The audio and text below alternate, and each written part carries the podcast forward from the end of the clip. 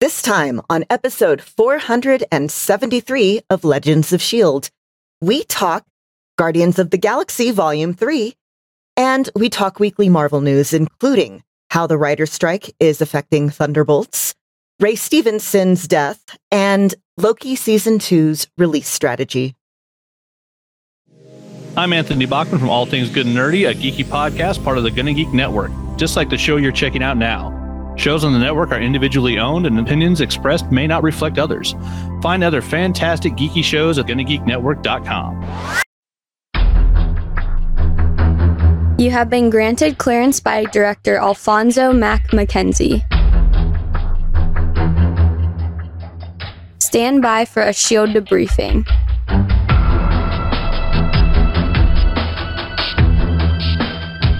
All information to be discussed here is classified and may only be discussed among agents granted clearance by the SHIELD director. And now it's time for your scheduled debriefing. I'm Agent Lauren. I'm Agent Michelle. And I'm Agent Chris. And I'm producer of the show, Director SP. Welcome to Legends of S.H.I.E.L.D., a Marvel Comic Universe fan show discussing the Marvel Studios productions. The show is recorded on Saturday, May 27th, 2023, live from the Legends of S.H.I.E.L.D. studios and broadcast nowhere Why. Come and join our live chat as we record. And if you didn't already catch on to it, we love talking about Marvel. Because of pooping metaphors. If you'd like to talk to us about pooping metaphors, you can find us at our website, legendsofshield.com. If you would like to somehow be the first person to leave us a voicemail while sitting on the toilet, you can do that by calling 844 the bus 1. That's 844 843 2871.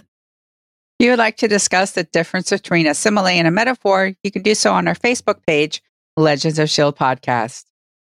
If you would like to send us a GIF of your favorite moment from Guardians of the Galaxy Volume 3, you can get a hold of us at our Twitter at Legends of S.H.I.E.L.D. I swear to deity of choice, if you do anything on YouTube involving poop, do not tag us. But literally anything else, especially cute raccoons, you can tag us at Gonna Geek. And you can join our Discord server at gonnageek.com slash Discord, where you can talk about this movie and technically advanced toilets. And remember, Legends of S.H.I.E.L.D. is a proud member of the GonnaGeek.com network, though right now they may not be too proud of us. I don't know about that. I mean, there is a dedicated channel in our Discord server now for toilet talk.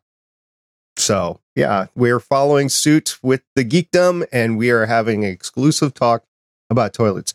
The toilets, smart toilets, toilets that you use in different locations, toilets that uh, you spend a lot of time on, I guess.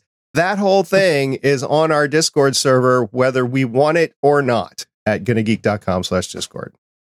Mean, do you know how nice it is to have it light up so you don't have to aim? I mean, you still have to aim. Okay, but you can see where you're going. Okay, well, there you go. You can see where to aim. It's not like you're not aiming. For God's sake, I hope you're aiming. not consciously. I have 35 years training of using the toilet. You're just a baby. All right. So, with that uh, poop talk out of the way, thank you, Michelle. We are going to talk about the rest of this wonderful movie, Guardians of the Galaxy, Volume 3, closing off the Guardians of the Galaxy saga. So, here we go.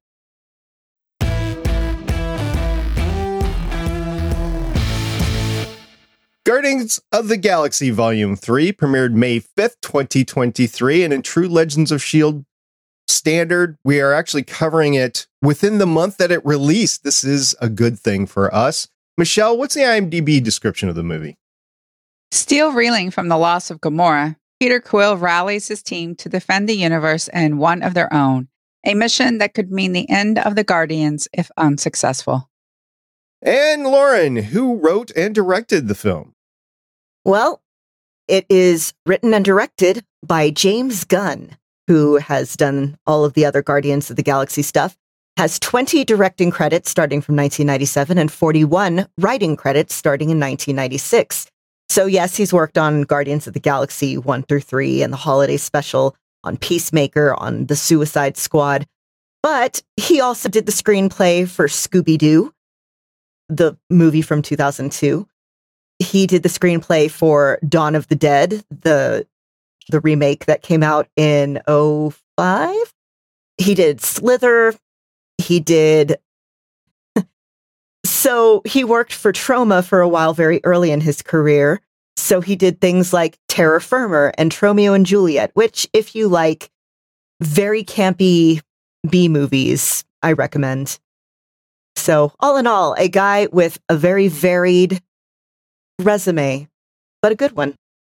I just want to point out I don't know if you guys found this interesting or not, but the entire thing about giving people second chances at the end of the movie, I tend to think it actually applied to James Gunn himself, with Disney actually firing him from the Guardians of the Galaxy or Marvel, basically. He went over to DC to do the Suicide Squad, and then they basically hired him back to write the Guardians of the Galaxy's appearance and different things, as well as holiday special and this movie. So I tend to think that's second chance for him. In addition, for him basically being the Kevin Feige over the DC universe. Did anybody else catch on to that, or was that just me? No, but now that you mention it, it would surprise me if that wasn't uh, a factor in at least a couple of the later passes on the script. That whole your past doesn't necessarily define you thing. Yeah, I just thought it was interesting, and I thought it was a commentary on James himself. It obviously played on the screen too, but I just like, huh, I wonder if James was writing this and directing this in that style. So, anybody out there, I'm welcome to debate you on that, but it definitely sounded like an ingrained thing in the movie. So let's go through some of the main cast. We won't cover everybody because this is a third installment of the Guardians of the Galaxy. But Michelle, who did you want to talk about? I wanted to talk about the actor who played the High Evolutionary, Chukwudi Iwuji. If you're wondering, where did this guy come from? Because he's not exactly a household name. He's Nigerian British. He's done some Shakespeare. He was Clemson Murr Murn on Peacemaker, which James Gunn was in charge of. So James Gunn, obviously impressed by this individual's performance and figured make the perfect high evolutionary. And I always find it intriguing when a director connects with an actor. You can see that with like Martin Scorsese and Robert De Niro. And then Martin Scorsese dumped Robert De Niro for Leonardo DiCaprio and just how there's like that uh, existing relationship and how you can see there's trust there and it's like James really let him he really kind of like chewed some of the scenery which uh, you can see some of that like Shakespearean acting come through. It's interesting that you mention connecting with actors because of course with Guardians of the Galaxy and this being the final installment of it or Marvel Studios and the Marvel Cinematic Universe, several of the actors have expressed interest and James Gunn has expressed interest in having several of the actors over in the DC universe that he's creating over there, like Dave Bautista, for instance. So I would anticipate several of these actors to show up in the DC universe as things progress because he has, James Gunn has, in fact, connected with them over this time. Chris, you had somebody you wanted to just had to talk about. I just really, really loved how Bradley Cooper was able to actually have Rocket feel sad in this. We've gone through this entire series with angry Rocket and maybe stoic Rocket and kind of jokey Rocket, but getting sad, mournful Rocket, I think that's not something I would have expected to be able to come out of that cute little face. And the fact that we could do it here, I just think was amazing. Voice acting is real acting.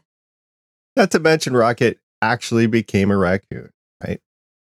And on top of that, D. Bradley Baker was D. Bradley Baker, mm-hmm. as he always is, being animal voices. Any animal noise that you've probably heard, D. Bradley Baker. Or Frank Welker if you're watching old stuff. Yes. Mm-hmm or new stuff. Yeah, he still shows up. Yeah. Yeah. But he's sharing some time with D. Bradley Baker now. Lauren, who did you want to talk about? I wanted to talk about our Adam Warlock, played by Will Poulter, who was a child actor, got his start in 2007. First thing I ever saw him in was, I think, his first big movie, The Chronicles of Narnia, Voyage of the Dawn Treader. He played Eustace Scrub and did a very good job in it, actually. He's been in just a whole bunch of stuff since then. He's, you might know him on Twitter as that gif of the you guys get whatever from his character and We're the Millers. Uh, he's also been in The Revenant and The Maze Runner and my one of my favorite movies. He was in Midsummer, where he met a memorable fate, I would say. But seeing that, okay, the kid from Midsummer is going to be Adam Warlock, I was very intrigued. And while it was very different from the comics version, I dug it.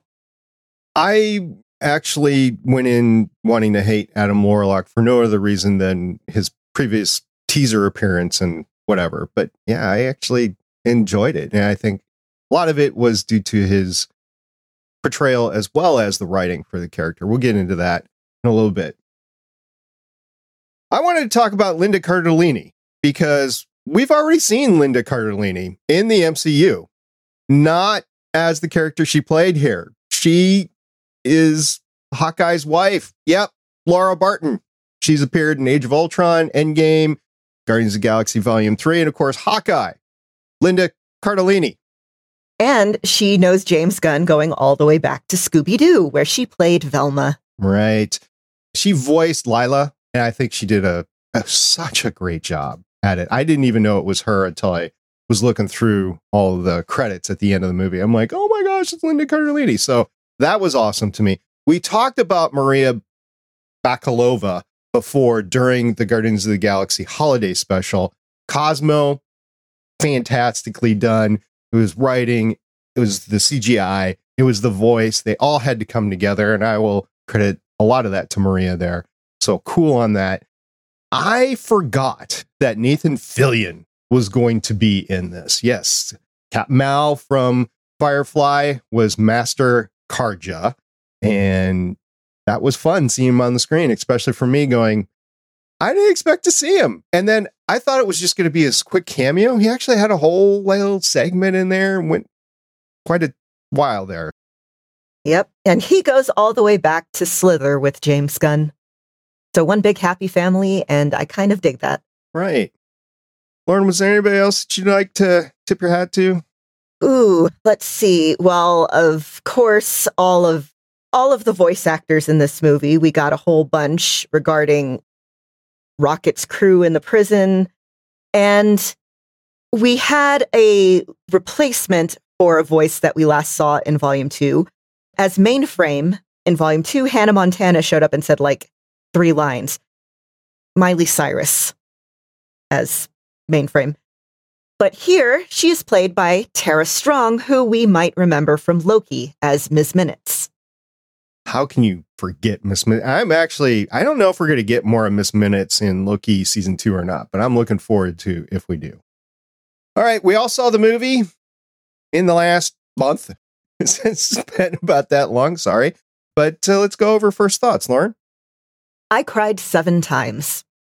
Once we got over the Star Lord pity party, the film got good. I think this movie came away in a direction that a lot of people didn't see coming, but was exactly what we needed to close out this trilogy. We actually haven't talked about it as a group yet. I'm just going to throw out there.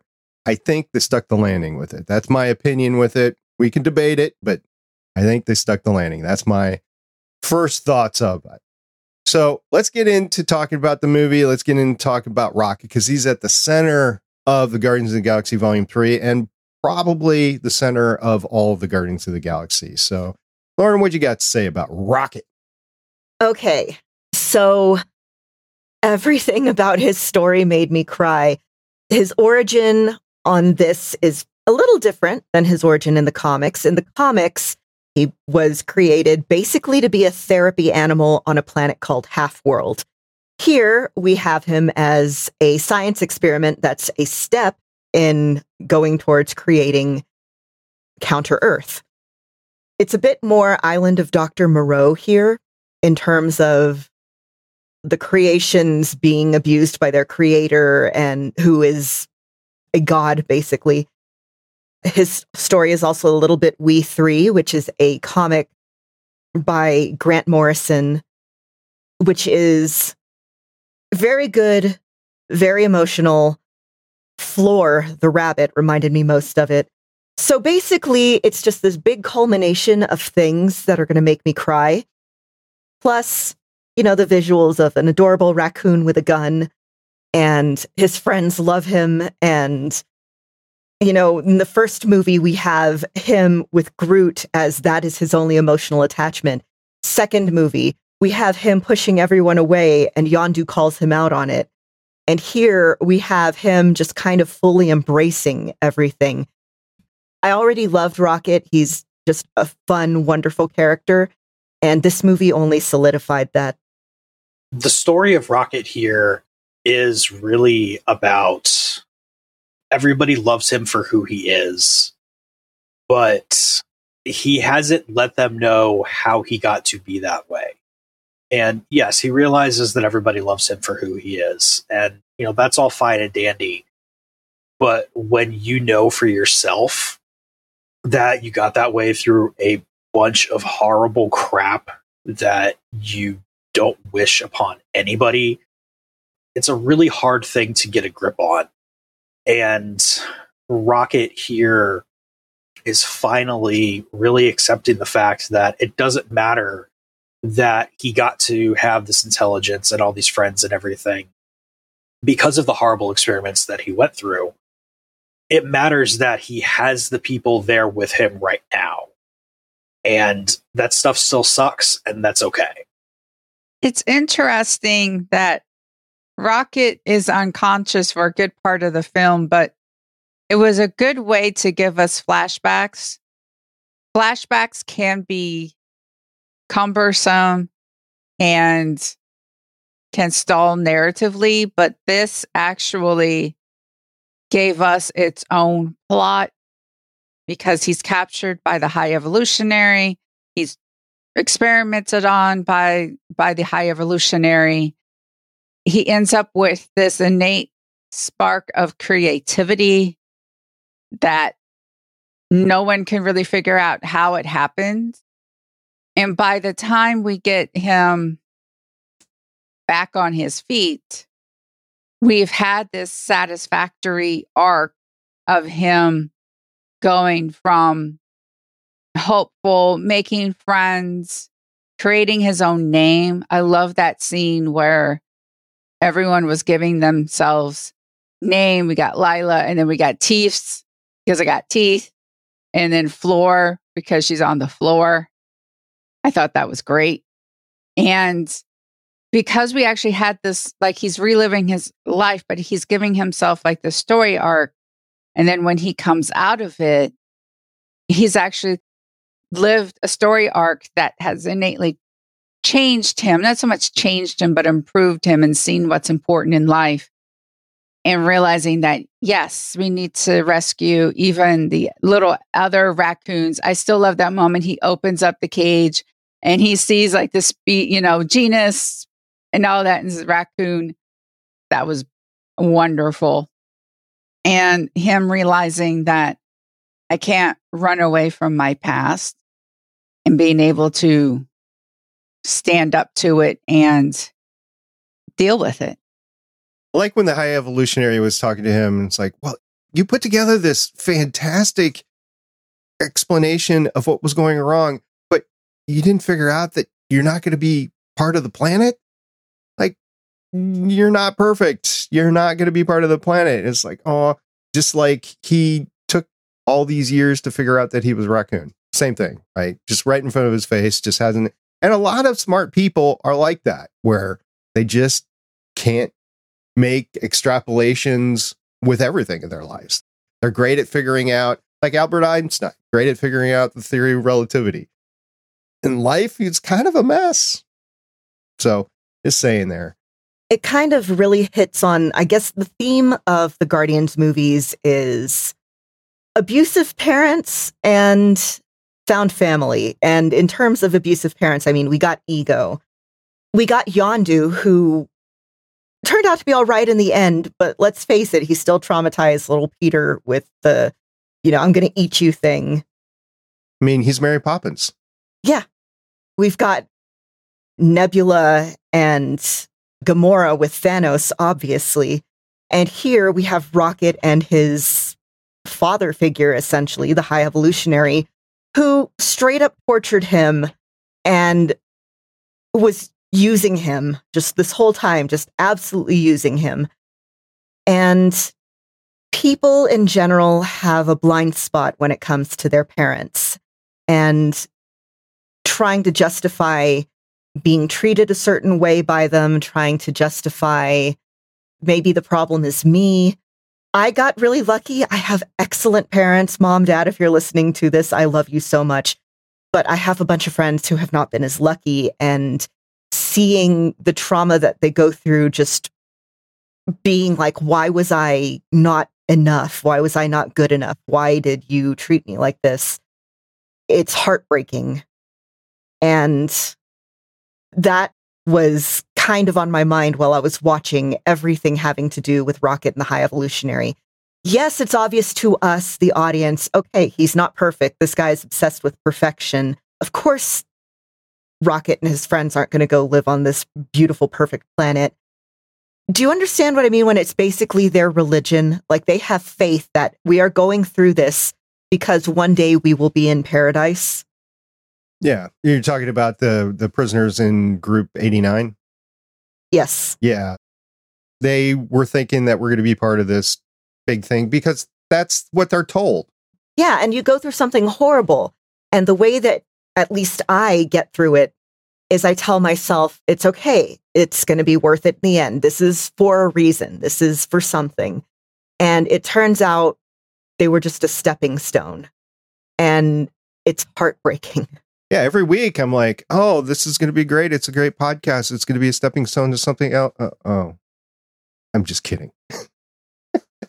yeah, I totally get what you're saying. And it gets to just the feels, right? The, the, the feelings of everything and and how you need to work through this and the fact that like the high evolutionary wanted to create this perfect planet in his eyes and Rocket basically called him out on that. It's like, no, it's it's not or was it Star-Lord? One of the two called him out on that. It's like it's in your vision that this is the perfect planet or you are trying to develop the perfect society, the perfect planet, but it's not. And Thanos had the same deal, right? He got rid of half the people in the universe because there wasn't enough resources for everybody. So he, in his mind, his solution was get rid of half the people, and that will help solve the resourcing issue. So yeah, it's always in somebody else's mind what's right. And that's what causes conflict in human society. And there's just this inherent idea that if you're creating something, that you're doing it because you want that thing to exist. And so Rocket is going through this entire time. Like he gets praised and talked to lovingly when he figures out part of the problem with creating the generations that came after him. And you've got the high evolutionary telling him, "Oh, you did such a good job with this. How did you figure this out? That's so good." Telling him he's a good boy, doing everything but, except for scratching him behind the ears.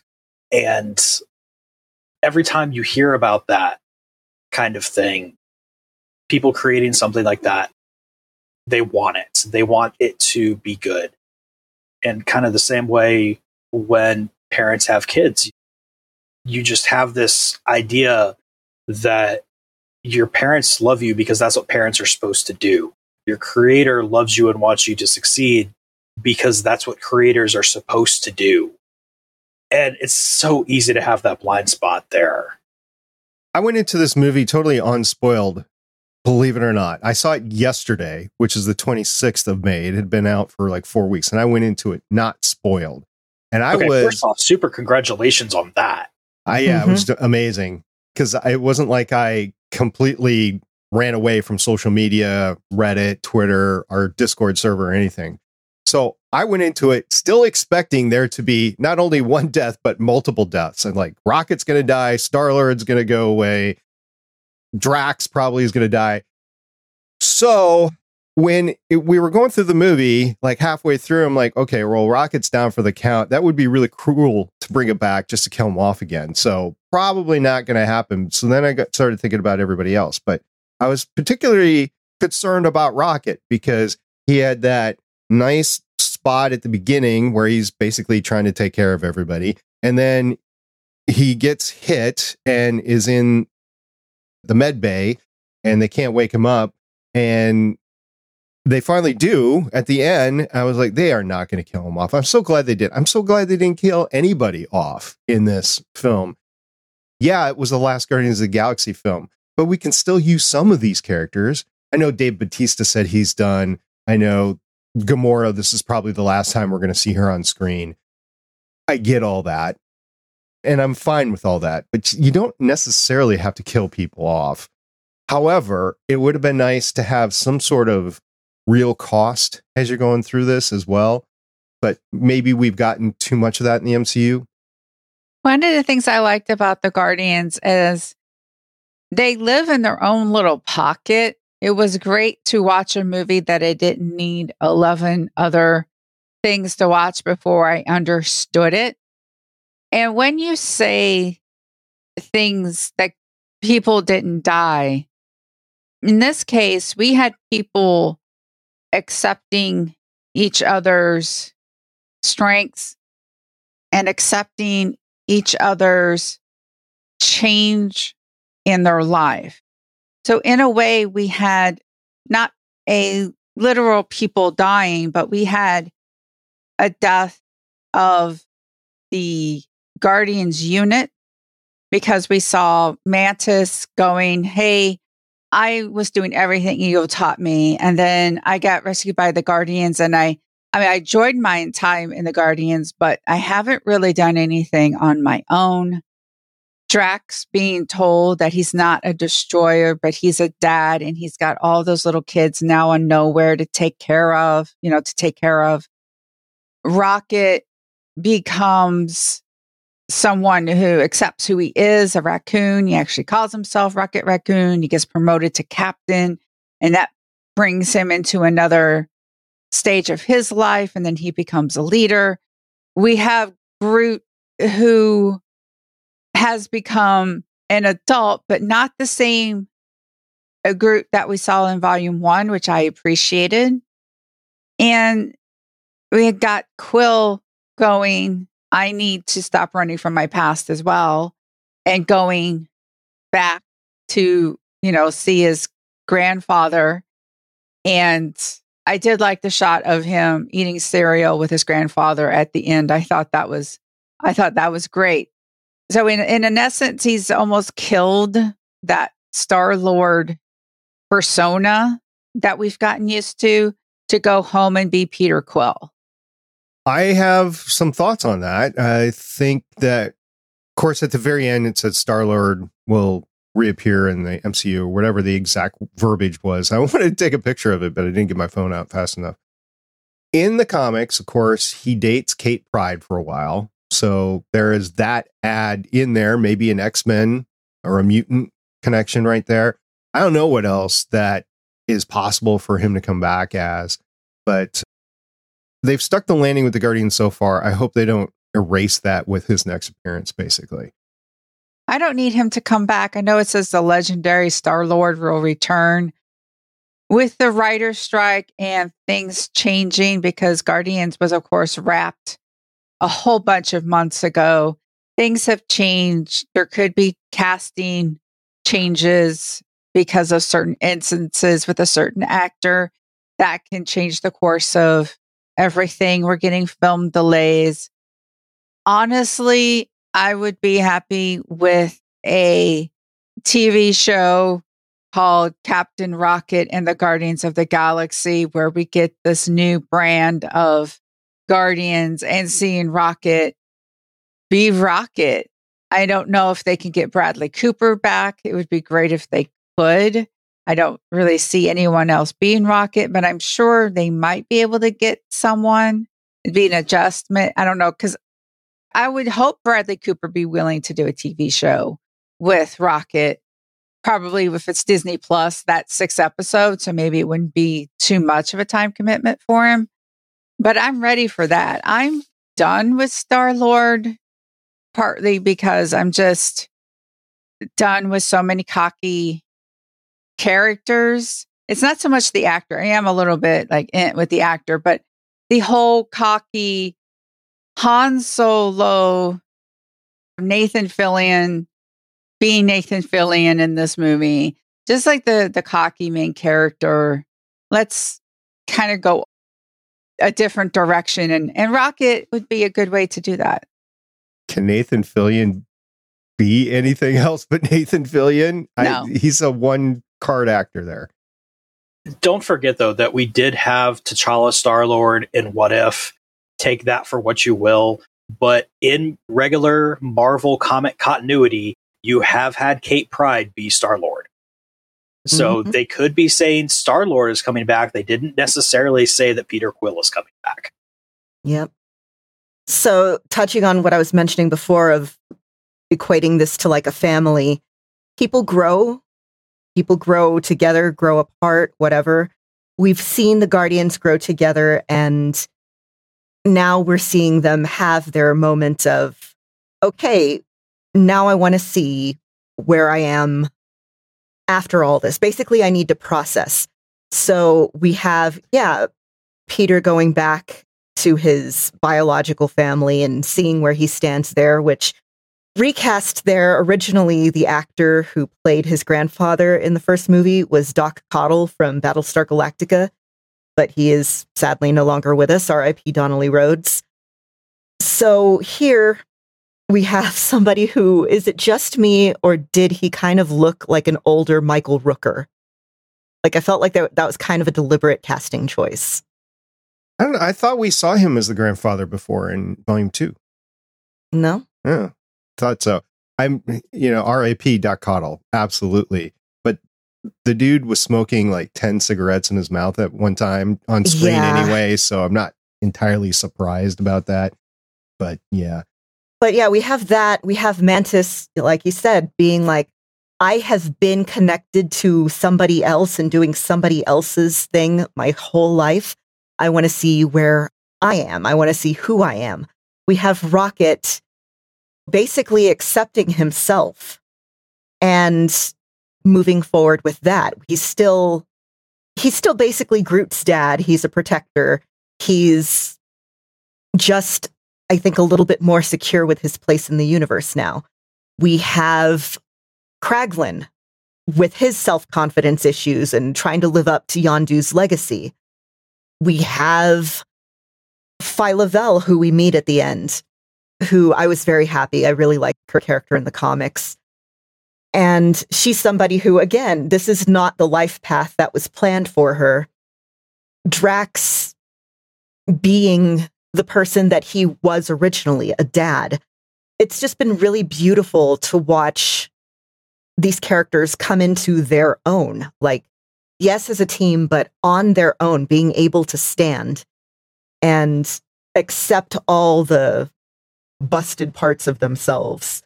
Gamora here, we see her frustration with being compared to somebody that she's not. And then finally, people accepting, okay, this is who she is. She has her family with the Ravagers at the end. Are you guys okay with that? With Gamora being ravaged? I just I didn't really liked it. Okay, it didn't like sit it. well with me. Okay, She is not the Nebula that we have known for all this time. That Nebula is dead. This is somebody who was from a. v- Huh? What did I say? you said Nebula. Nebula. Okay, well, my brain is always with Nebula, so what can I say? I can't blame you there at all. Gamora, she was taken from this very specific point in time before she had any of that realization of, hey, Thanos is a bad person. So she is not in the same state of mind that she was even the first time we saw her. Of course, she's going to be a completely different person. Here, the Ravagers, they don't have that preconceived notion of who she was. They just accept her for who she is. And that's kind of what they realize this is what she needs at the end. She is not that Gamora. she will never be that Gamora. She is her own Gamora.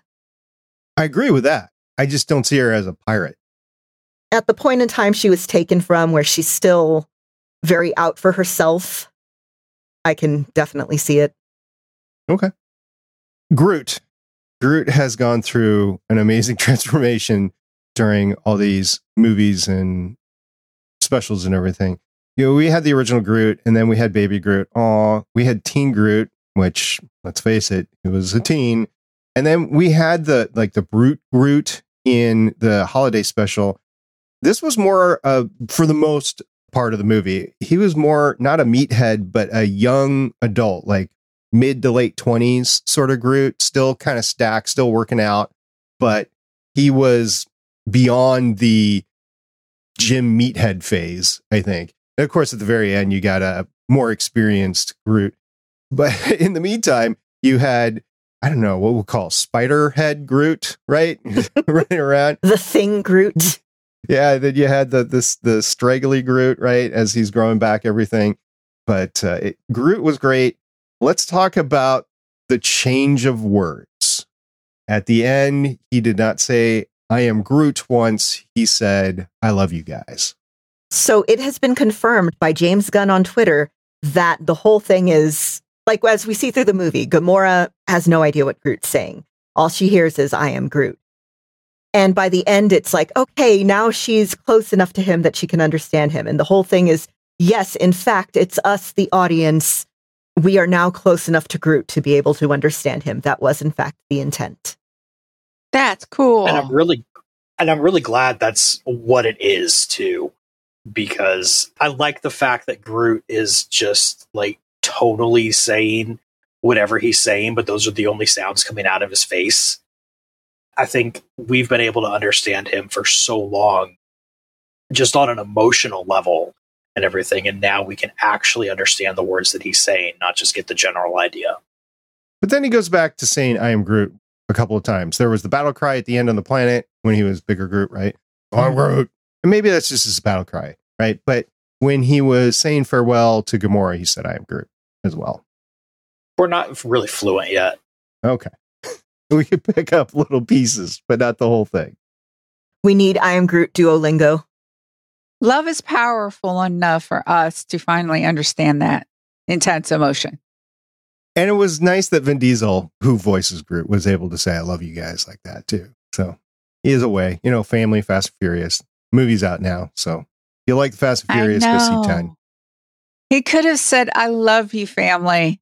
We missed Vin Diesel saying a Yeah. family outside of the Fast and Furious franchise. That James would have been Gunn, great. you missed a chance. You missed that chance. It's all about family. Nebula, Amy Pond, little Amy Pond for those Doctor Who fans out there. Neb- Gosh, the CGI that they did with her. It's like when her head was smashed and it was behind her and she was still functioning. I was like, oh my, ouch. I, I got to admit, when I was watching, I was like, hey, Ehlers-Danlos buddies, rise up. Because some days it feels like that. It's like, dear God, can she even die? Because when she was all broken up, I'm like, oh no, Nebula. And then she puts herself back together. And then the whole head thing, I'm like, oh no, Nebula. And then she puts herself back together. And I'm just like, I almost cried, but then she put herself back together. And I'm just like, ow. That's wow. She was a badass during this one. She went toe to toe more than anybody else with Adam Warlock. She was probably about the most powerful of the Guardians before Adam came on board. And does it almost make it worse that she can't physically die because she has to keep going through all this stuff over and over and over? Mm-hmm. At least she has pretty black eyes. Yeah. As somebody with a, you know, chronic pain and specifically joint issues, that's one of the reason I really latched on to this nebula is that whole, okay, everything hurts and you just kind of have to keep going. She kept on going and she she even be you know, she admitted her faults at the end and she's like, No, somebody's gotta run nowhere. I'm gonna run nowhere. I'm gonna need help. Drax, you're gonna stay here because you're a father now. You know, they that argument that they had with each other was coming back. Nebula has had quite the storyline throughout these movies as well because of everything that's happened to her. I think she's in a better place now, but I think she still has some healing to do. Yeah, in in volume 2, we get that whole you wanted to win and I just wanted a sister. So, she's somebody who again, talking about family, has desperately wanted the sense of belonging, the sense of family but she's been so physically and mentally abused that she cannot let her guard down. And here we see that as her anger, but we also see that as her strength with her going and rescuing these people, being there for these kids. She turns that into her strength. Yeah, she's indestructible because she was basically tortured into it, but she's found a way to use that for for good.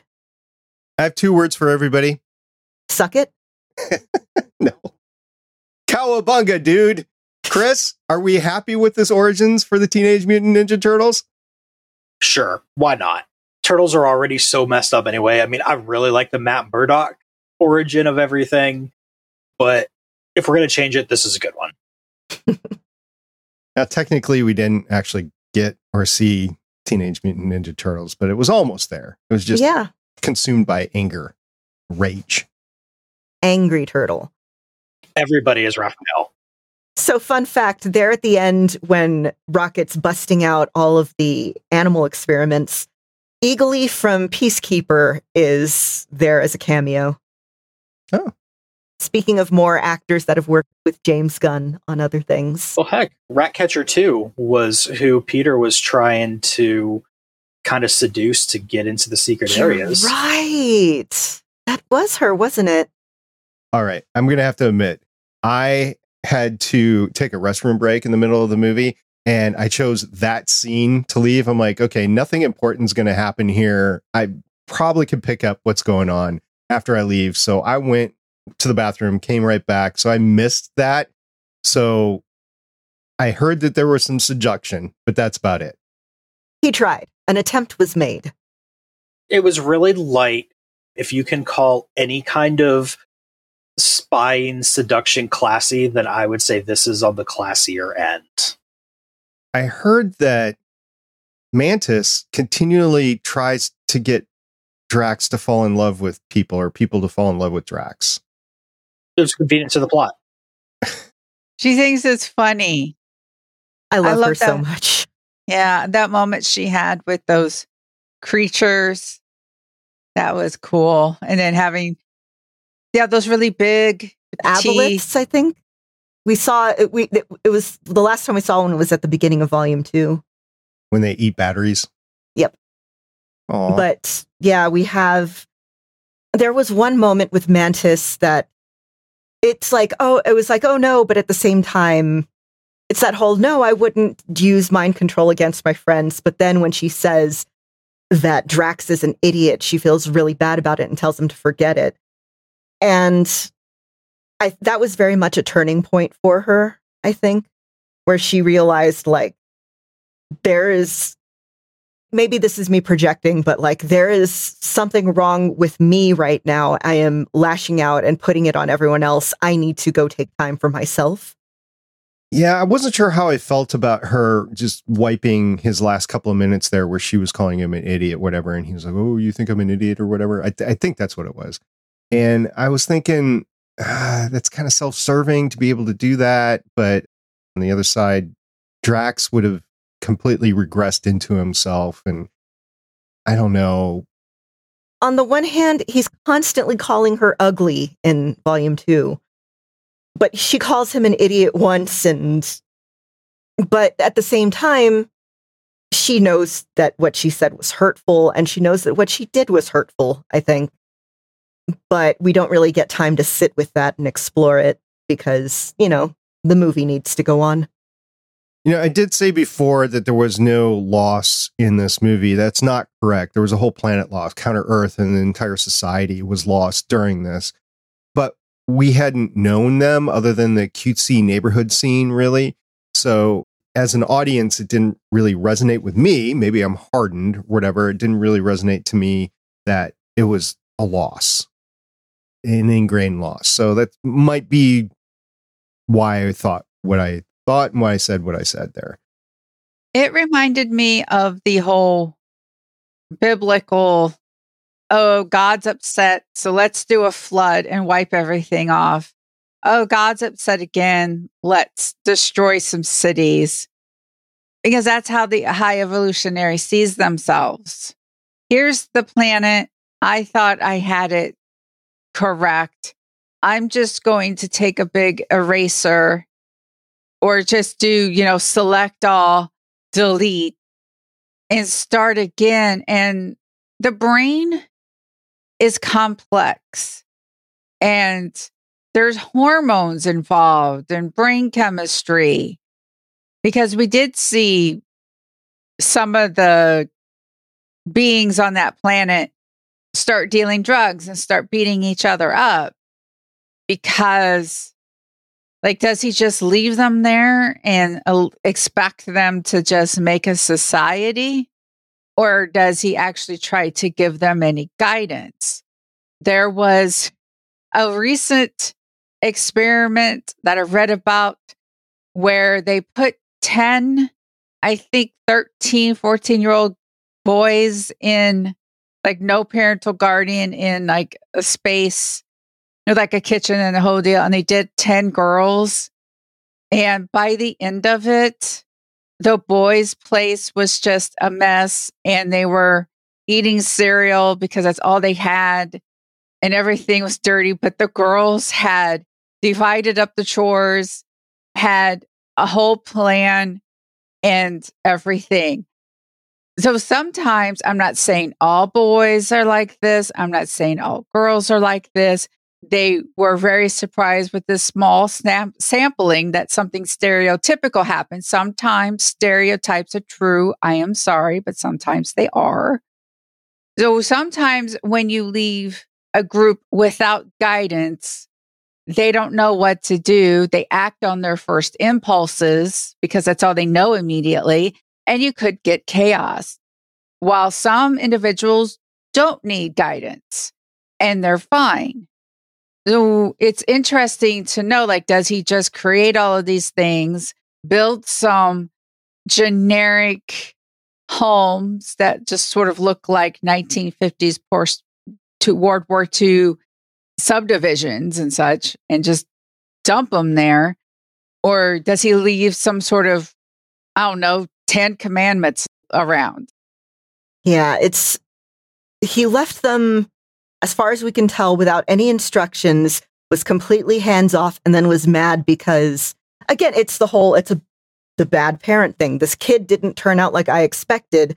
I'm going to disown them, kick them out, murder them, whatever. And it just again, it, it shows what a bad person the high evolutionary is. These people are to him, it's like he's doing sketches in a sketchbook. And with each version, he's getting closer to what he wants, but he tears out and balls up and throws away each previous copy. And all those previous copies are living beings. But he left them as big old statue of him holding a monkey with his mask face, which I thought was a really interesting choice. Like, why would he go with his pre ripped off face if he's going to do that? it really makes me wonder how many times he has gone and done a genocide on an entire planet. Yeah, that didn't necessarily look like New York to me. It looked like you had Gotham on one hand and Metropolis on the other hand, like in the DC movie, Batman hmm. versus Superman. Okay. As as far as the experiment, Michelle, I have one title for you. Lord of the Flies. It happens, right? Chris, you know, your astute designer mind went to something in this movie which I actually agreed with wholeheartedly. All right. So when you're going and creating suits in space, you're going to have a people are going to be in a new experience. You need to give them a familiar thing to go with. And Peter thinks along with the rest of us, hey, I want to talk to the person in the blue suit. I should press the blue button what crazy person goes and mixes up all the colors for what the buttons do symbols mean things, colors mean things. Can you imagine if the red circle on your Procaster meant play the third track in your sound bank? You know, I this whole thing, uh, the color thing, it just it screws me up. I don't even know what soundboard I'm Yes. Yes. No. No. Yes. on. That's not the. That's not Marvel. No. No. This is No, just bad no. user interface design and oh, it angers me, but it angers me in the kind of way that it's cool for the movie to be okay with it. Like I don't hate that it's in the movie. I hate that the people in the movie decided to do it this way. So I'm not a technical person. I, you know, my background is in biology, but I have like all of my friends are engineers and I've heard people talk enough about bad user interface decisions that I'm wondering people had to be getting all sorts of like eye twitches and memories of if they had just done it like this. I mean, it, it was all in the in the end of the day. It was just a vehicle to have Peter say all this stuff so that everybody heard it. At, at the end of the day, that's all that was there, right? Oh yeah. As far as a plot device in the movie and everything, perfectly fine with it. I thought it was funny. I have absolutely no problem. But that doesn't make me want to go strangle the designer who put it all together. What did kind of want me strangle somebody in the movie was Stallone's acting. He was very wood. He, he was. It wasn't like he was. He was just there to collect a paycheck and have fun. He wasn't there to actually act. You could tell. How is it any different from most other things he does?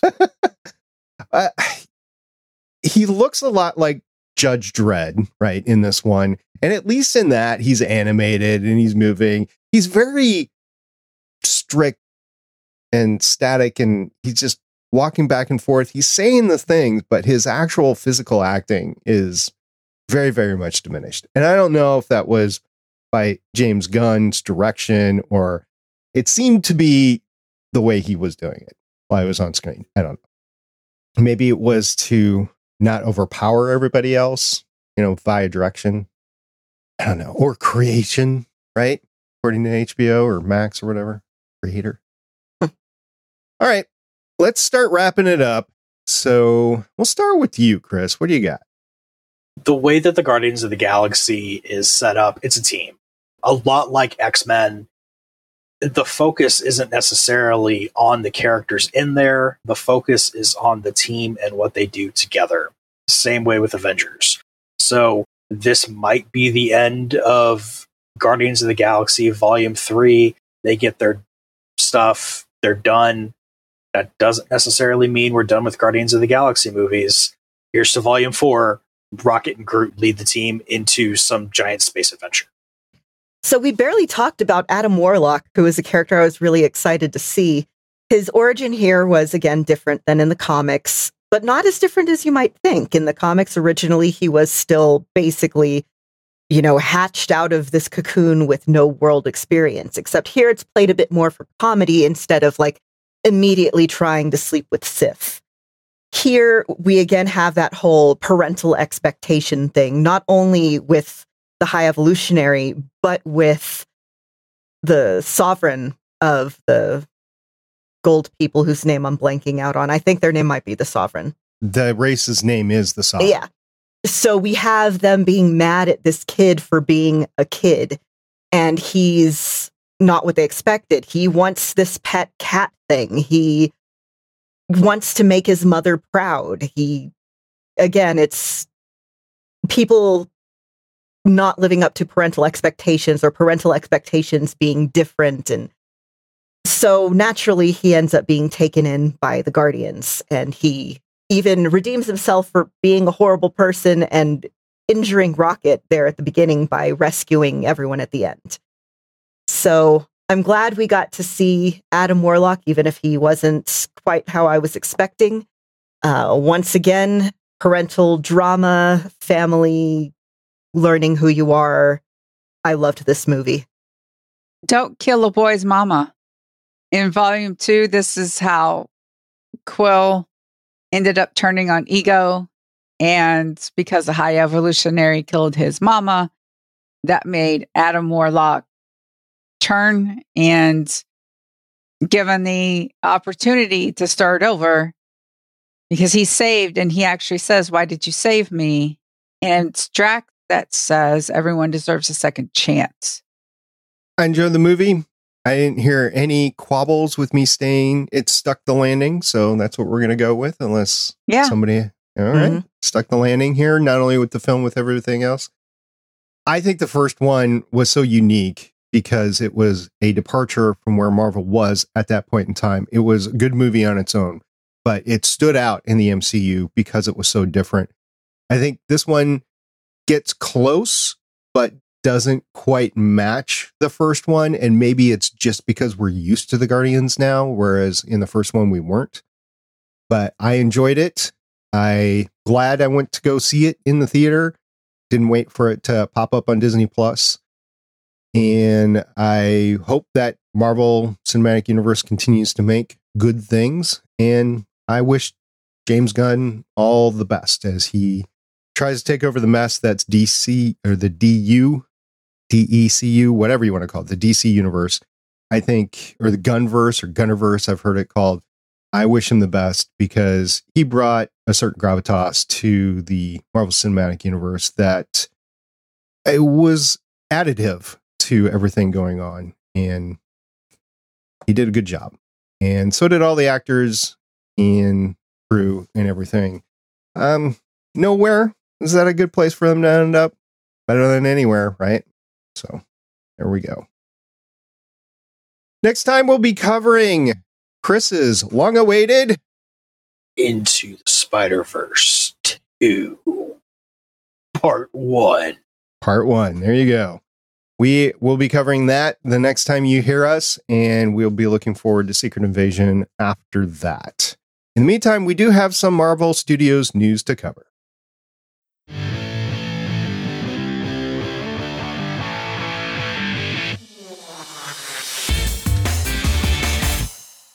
First off, we have to have a question for everybody to chime in on how many new Gwens will I have at my desk by the time we record the next episode? Six. Five. I'll go with four. I mean, it's not like I can tell you an answer. We have time to figure it out. But that's good. Everybody has it on record. As for the things we're regularly scheduled to be doing right now, Marvel has put a pause on Thunderbolts production due to, you guessed it, the writer's strike. Marvel Studios is delayed filming on another upcoming production as Deadline has learned in an exclusive story that the studio's Thunderbolts picture has pushed pause on the upcoming production which was set to start shooting in about three weeks in Atlanta. The crew was notified back on the 25th, and insiders say that the plan is to resume production once the strike has ended. The strike does not have an end in sight. So that's the end of the thing. My personal commentary added here. The strike currently does not have an end in sight, so it's kind of an up in the air situation. You also have the Screen Actors Guild and the Directors Guild potentially or very heavily leaning towards striking for connected but different reasons.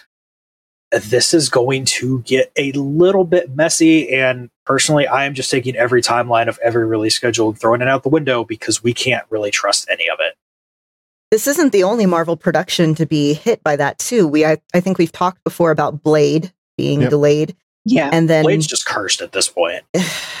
I know. yeah, much as I love that IP, and then also Deadpool three has started filming, but Ryan Reynolds won't be allowed to improvise because that does technically count as as a writing credit if you do it enough. Like if you go back and watch the other Deadpool movies, you see like Ryan Reynolds' name among the writers because of that.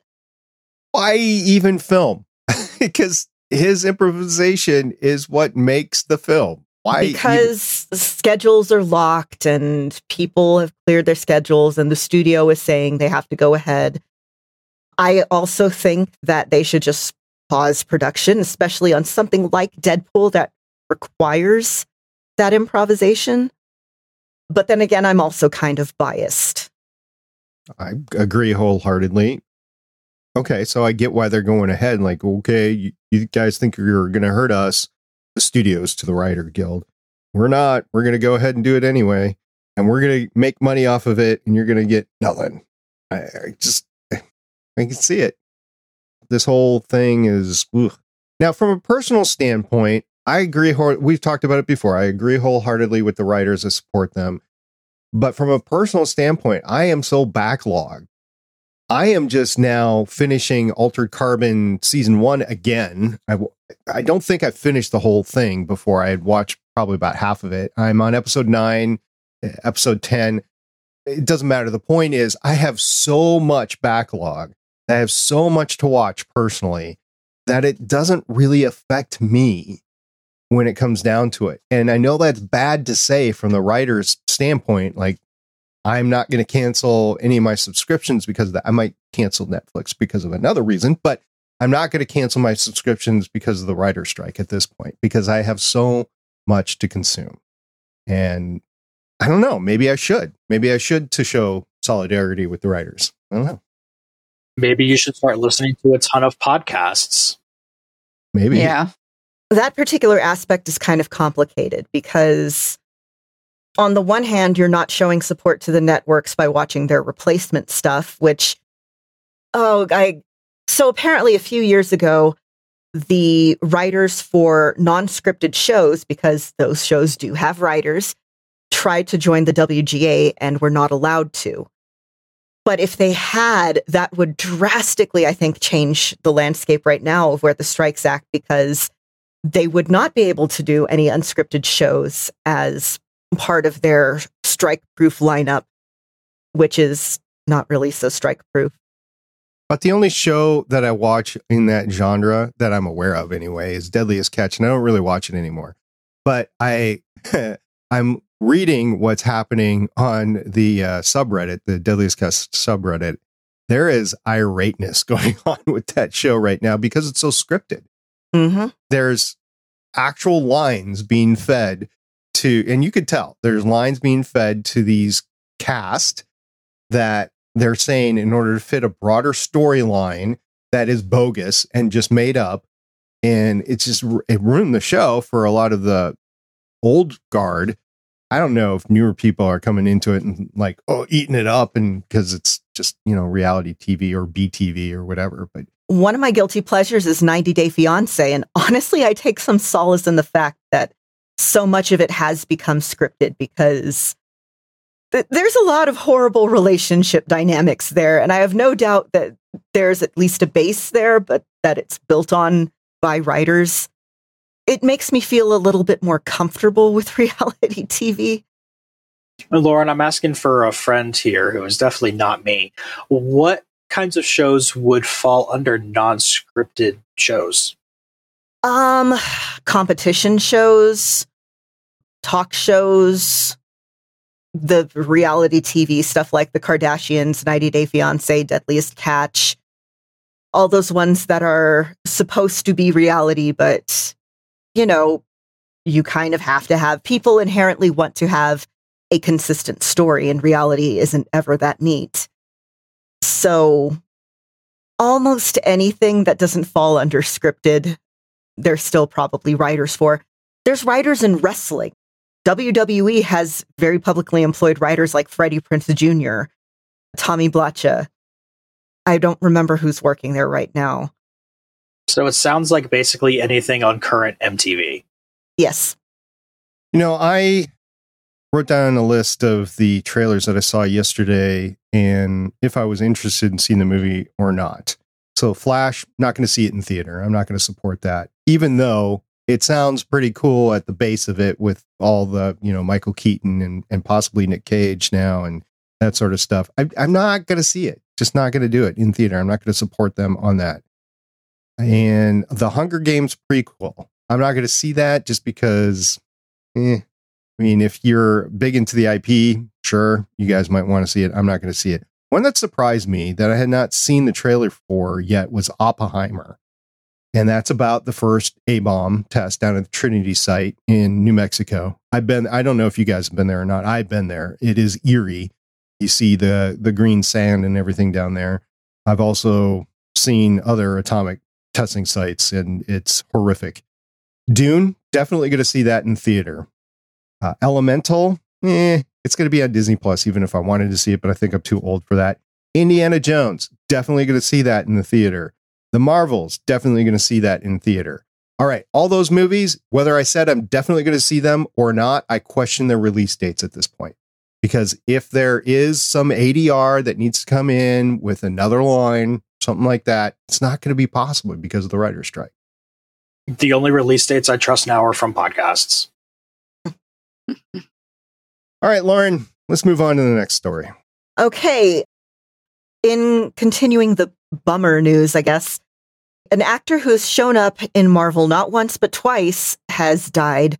Ray Stevenson, who first played, he was the Punisher in Punisher Warzone, and then he was also Volstagg in the Thor movies, died on Sunday, May 21st after a sudden illness. And by sudden, they mean like he started feeling bad on Saturday and on Sunday he was dead. This hit me really hard. Ray Stevenson played one of my favorite characters on one of my favorite TV shows ever, Titus Pullo on HBO's Rome. He's been in Star Wars. In fact, he, I think, just re- like they just wrapped Ahsoka and he's in that one. He was Gar Saxon in the Clone Wars series, which again delighted me because they got Kevin McKidd to be kind of his counterpart with the other Mandalorians. Kevin McKidd was Lucius Vorenus, his best friend on that show. I've always really liked him. I wish that they had done more with him as Volstagg, although I get why they couldn't. These these movies are already filled with enough characters. Not everyone's going to get a chance to shine. I did really, really like him in Punisher Warzone. It's just, it's a shame. And he was only 58 and it really sucks. Yeah, the Warriors 3, they just, as far as the Marvel stuff, they, they didn't get fair shake, in my opinion. But at least we saw them, which is more than some other stuff going on. All right, Michelle, we've got a Loki update. Yes, Loki season two. Disney Plus confirms major change in MCU release strategy.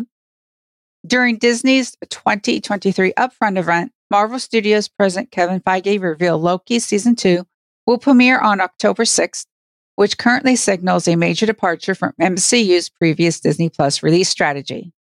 Strangely enough, this release date has the Tom Hiddleston led season premiering its first episode on a Friday, despite Disney Plus traditionally debuting new episodes of its Marvel, Star Wars, and other original series on Wednesdays. Loki Season's 2 premiere date of Friday, October 6th falls on the Columbus Day holiday weekend, indicating the shift was made to capitalize on the masses being off work and at home watching TV. Marvel Studios announced that its next show after Loki Season 2, Echo, will debut its entire six episode season in historic fashion on Wednesday, November 29th, suggesting a one off shift to a Friday premiere. At a rate of one episode per week, Loki ought to conclude its six episode run with an epic finale on November, November 8th, assuming it hops back to Wednesdays. Although this would leave a comfortable three week window ahead of the November 29th premiere of Echo, it also places the finale just two days apart from the Marvels. Well, okay. Another move. They're trying something else. I don't know. First of all, I agree with Chris. I, didn't think the release date's up in the air at this point in time. Second of all, I do want to point out that I am actually offended that they called it Columbus Day holiday weekend, which technically is true, but it is also Indigenous Day holiday weekend. So maybe Columbus Day is more in the nomenclature these days. Not every school gets off for this holiday either. It is a federal holiday. Both of them are. They're on the same. They're celebrated on the same day, but it's not necessary. It's it's just a. It's. I would much rather celebrate Indigenous Peoples Day than Columbus Day. Me too. Me too. It's just It's the same day. It's. I know it's it's the same day. It's kind of like how Southern racists have tried to do Confederate Appreciation Day or whatever, Confederate Remembrance Day on Martin Luther King Jr.'s birthday, except the opposite of that, because Columbus was a horrible genocidal maniac who was sent back to Italy for being too brutal to the natives. And indigenous people just lived here. the article said Columbus Day. I didn't want to change it, but I do don't I don't say Columbus. I also I say indigenous people.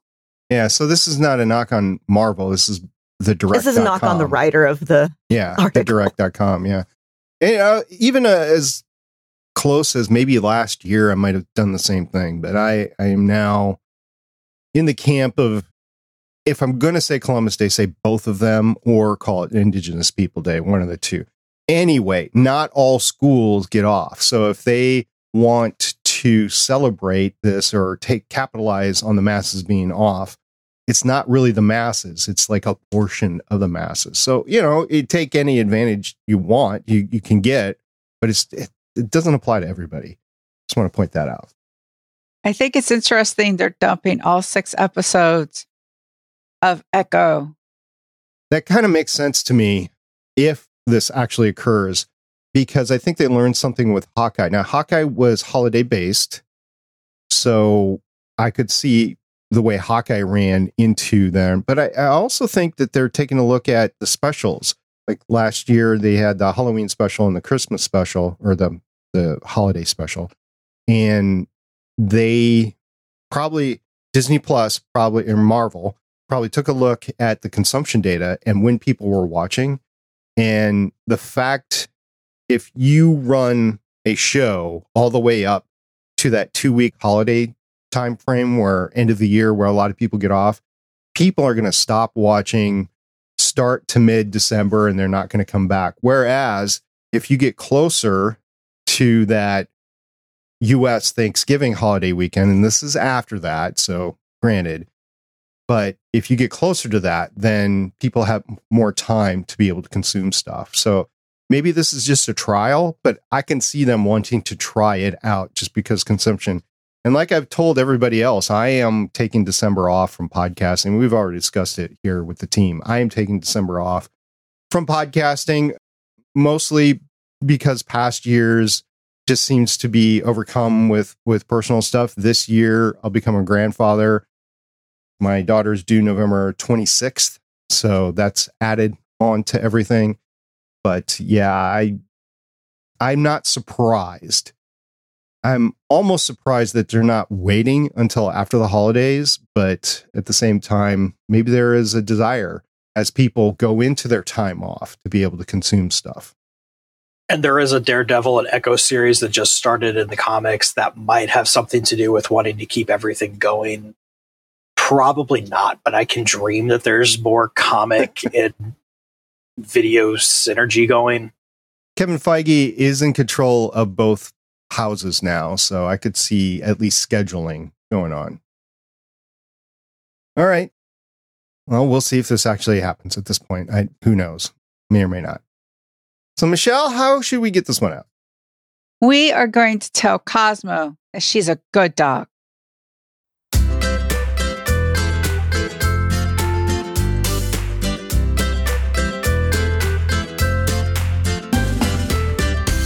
I want to thank everybody for watching and listening. We really appreciate your being able to spend some time with us and more importantly, talk to us online, either on our social media or on a Discord server or via email, voicemail, whatever. Talk to us about your takes on everything.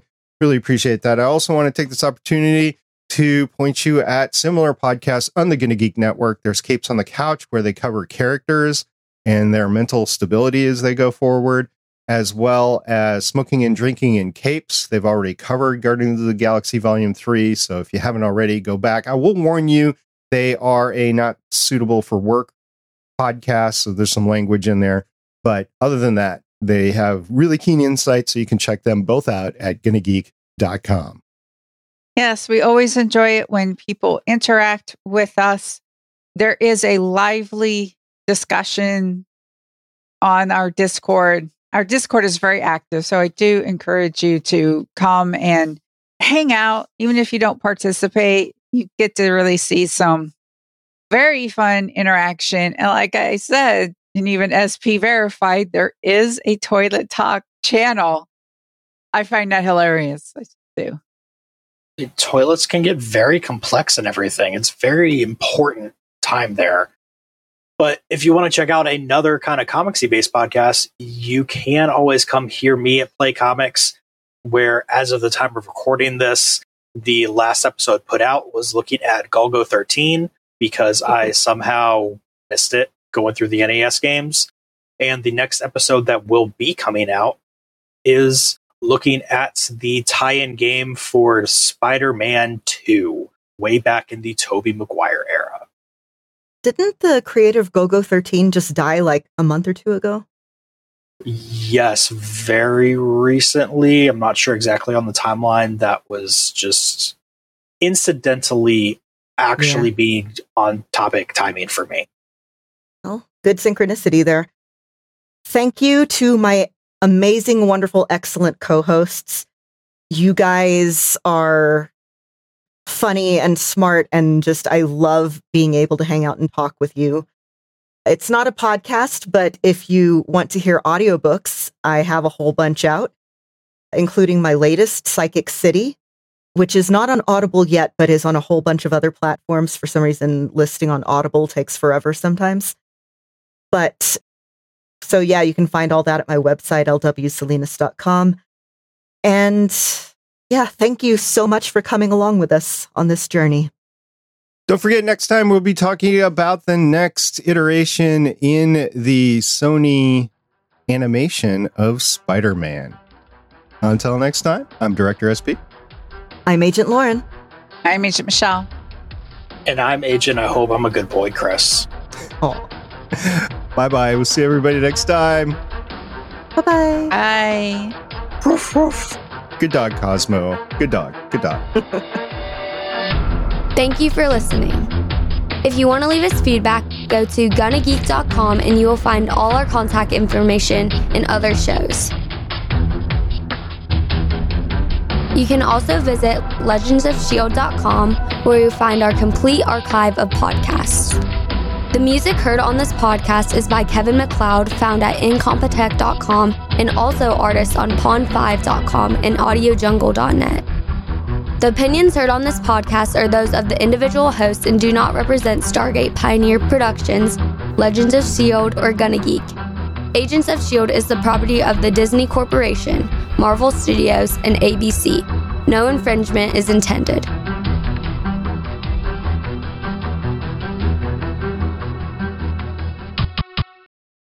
Legends of S.H.I.E.L.D. is copyright 2013 through 2023.